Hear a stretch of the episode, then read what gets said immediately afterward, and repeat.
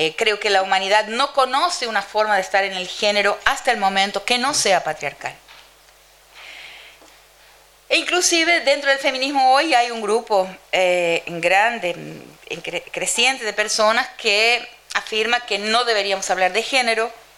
No sé si conocen esto, se ha llegado hasta aquí ese, ese debate de que el género, eh, digamos, eh, es, es, una invención, inclusive es una lectura interesada, patriarcal del cuerpo, y lo es, ¿no? porque de la misma forma que la raza, el género es una forma de pensar que una diferencia que es biológica crea una asimetría, o sea, es la base de una asimetría, de una desigualdad, que fundamenta una desigualdad, igual que la raza.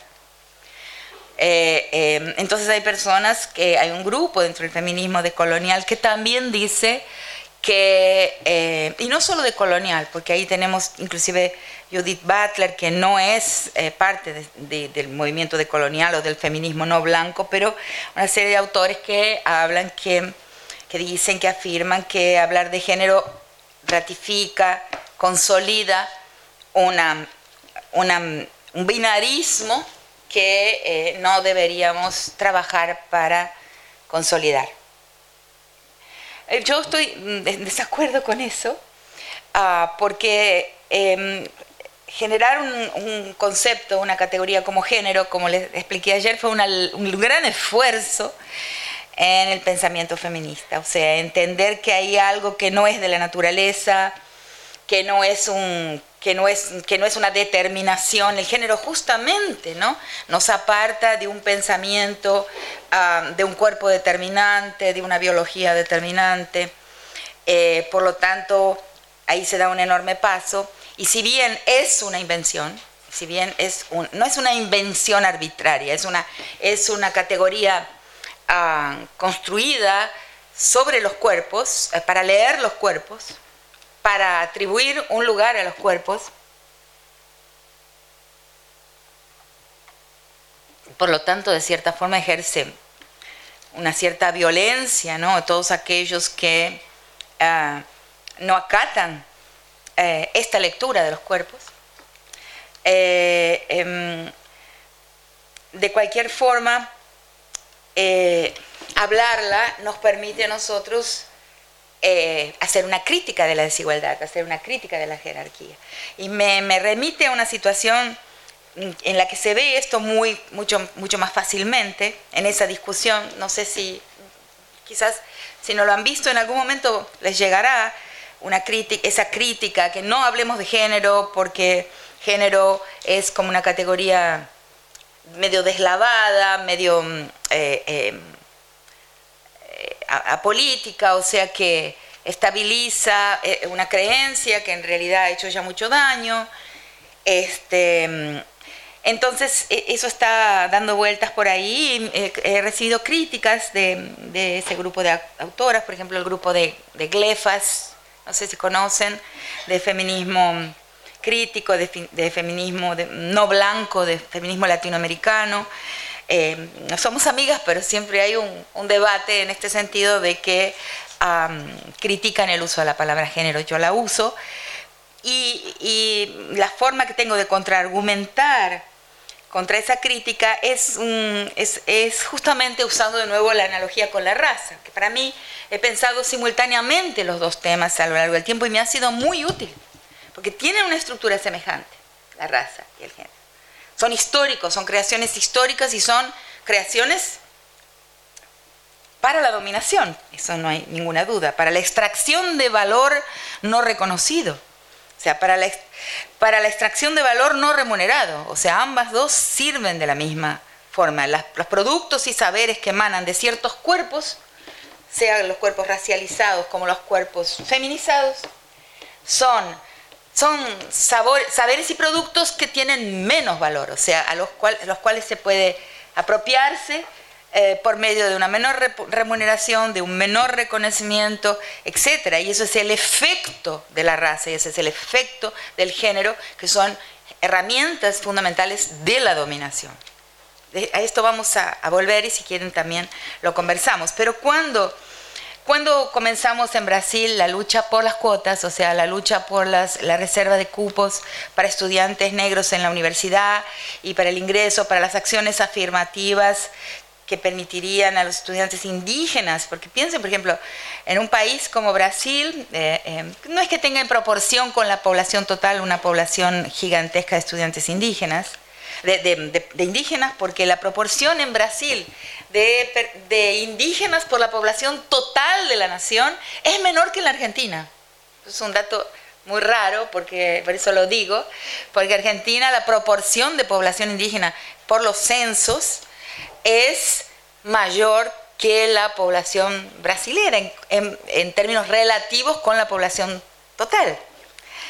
Eh, pero sí tiene una gran diversidad, una gran diversidad de pueblos, ¿no? una gran diversidad de lenguas, una gran diversidad de pueblos, eso sí, muy alta, la más alta en todo el continente. Pero son grupos pequeños, se aparece más con la situación colombiana, ¿no? En los, eh, pero Brasil tiene la máxima diversidad de pueblos y en números absolutos, naturalmente por, la, por el número de la población, son muchos, son un poco menos de un millón de indígenas. Eh, entonces, eh, em, cuando luchamos, cuando hicimos la lucha por las acciones afirmativas en la universidad, que es una universidad blanca, después dando antropología, enseñando antropología durante 20 años, después de 20 años de dar clases de antropología, un día después del proceso de las cuotas, se abrió la puerta y por primera vez en mi vida de profesora entró un estudiante indígena, un estudiante terena, que es de una población de Mato Grosso, a mi clase. Y fue un gran impacto. Mientras tanto, en México, naturalmente en Bolivia, en Guatemala, en los otros países, es usual un indígena, indígenas como indígenas, sentarse en las clases de la universidad. Y en Brasil no, Brasil es una universidad muy blanca, muy segregada, muy, muy racista. Ah, entonces, con ese proceso, que fue un proceso bárbaro, o sea, un proceso, una página de la historia brasilera, tengo muchísimo orgullo al hablar de eso.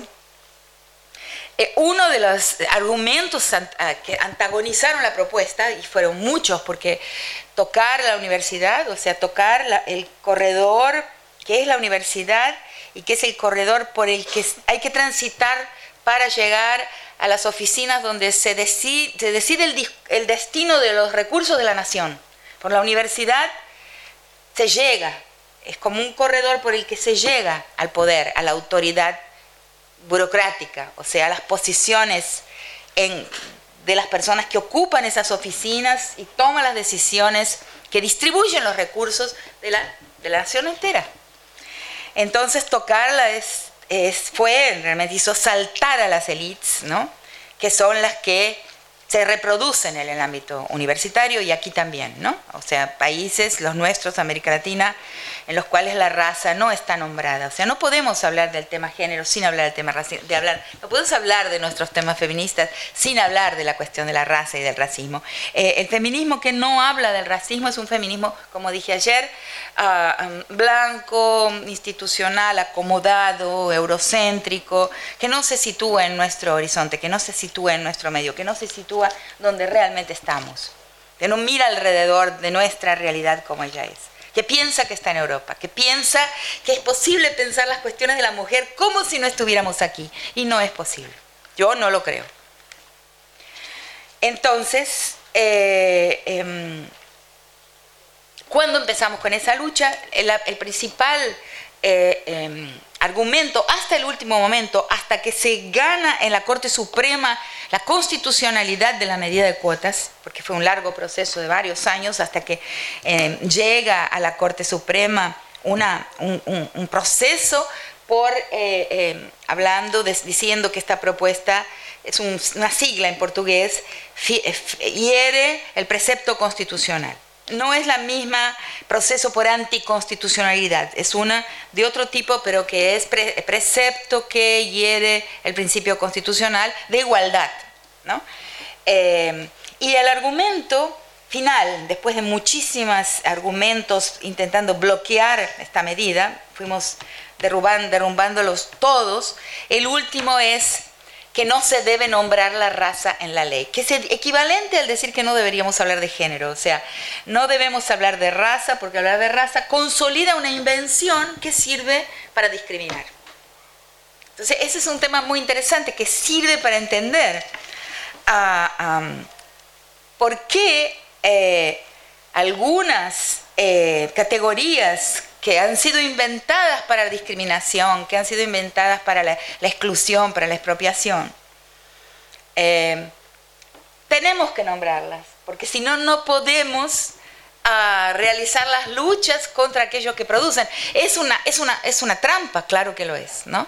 Pero es una trampa indispensable por la que es eh, necesario pasar para después abolir. No se puede ah, no nombrar para que no exista, porque al no nombrar justamente existe. Esa ha sido la, estrategia de nuestras élites, élites, élites se dice en portugués, por eso me sale el acento del contrario, han sido las estrategias de nuestras élites siempre no nombrar, porque al nombrar aparece ¿no? la cuestión.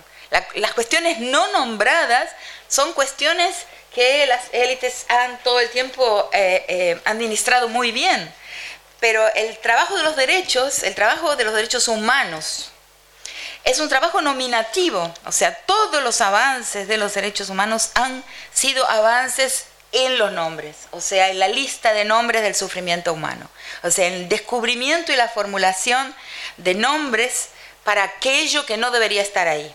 Eh, si, si observan el proceso, por ejemplo, violencia hace muy poco tiempo no se hablaba de la violencia contra las mujeres, ¿no? No se nombraba qué era aquello de una mujer aparecer con un ojo violeta. Eh, eh, eh, ¿Qué es eso? O sea, bueno, parte de la costumbre, parte de lo... Bueno, es algo que existe, se fue nombrando.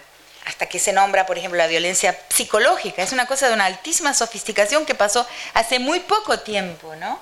Que es algo, como decíamos ayer, el aire que respiramos, o sea toda la vida, el cotidiano, esa violencia que coloca a cada persona en su lugar y que impide a esa persona salir del lugar donde el ojo público la coloca y reproduce esa, esa, esa atribución de lugares y de posiciones a las personas a través de un imaginario no nombrado, que es el aire que respiramos, que es como el aire que respiramos. Dicen, el, el pescado no ve el agua, ¿no? Nosotros no vemos la violencia psicológica hasta que comenzamos a nombrar sus partecitas, su, cada, cada, cada aspecto de la misma, la violencia moral, varios tipos de violencias, otras que no están nombradas siquiera en las leyes, ¿no? Eh, una que descubrí recientemente, la ley María da Peña en Brasil, nombra muchísimos tipos de violencia. La Convención de Belén de Pará, ¿no? También nombra hasta la violencia financiera, una violencia que no está nombrada, pero sin embargo es absolutamente omnipresente en las sociedades eh, de América Latina es la violencia alimentar, donde mujeres y hombres, hijos varones, hijas mujeres en situación de violencia no comen lo mismo. O sea, donde el primer plato es para el marido, el primer plato es para los hijos varones, y si no hay más, son los que comen carne o son los que comen más carne. Entonces, esa es una violencia material, no nombrada en ninguna de las leyes que conozco, por lo menos, pero es también una violencia simbólica, es una manera de clasificar valor, es una manera de, atribuir valor diferencial a las personas por género. Entonces, nombrar. Entonces, si no nombramos el género, mi, contraargumento contra esa posición, aunque le encuentro sentido, encuentro su razón, pero al mismo tiempo que si no nombrábamos la raza, no podíamos hacer medidas de eh, acciones afirmativas, de discriminación positiva, ¿no? Porque como dice los manuales de las Naciones Unidas eh, de los Derechos Humanos, existe para corregir la discriminación que reproduce la desigualdad en la historia, es necesario producir una discriminación de sentido contrario. Esa discriminación de sentido contrario se llama discriminación positiva, o sea, discriminar positivamente a aquellos que han tenido eh, que han sufrido una discriminación negativa anteriormente y de esa forma, mediante los derechos humanos, mediante las políticas públicas, ir produciendo equidad, o sea, ir, corrigiendo las, desventajas existentes. Entonces tenemos que nombrar el género, en mi vocabulario es sinónimo de patriarcado, es un sistema de desigualdad, es un sistema en el que por su biología las personas, las mujeres son colocadas en un determinado posición de subordinación y tiene, como contaba ayer eh, cuando relataba esta casi universalidad, esta universalidad del mito que relata la subordinación femenina, la dominación de las mujeres en, una, en un tiempo arcaico, en una profundidad temporal muy grande,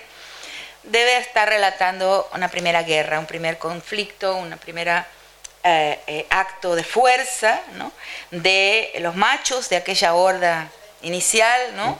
Eh, cuando entramos en la fase humana, cuando los primates se transforman en, en humanos y coincide, coincide muy posiblemente con el momento en que las mujeres son, em, son disciplinadas y capturadas y confinadas eh, bajo la regla masculina.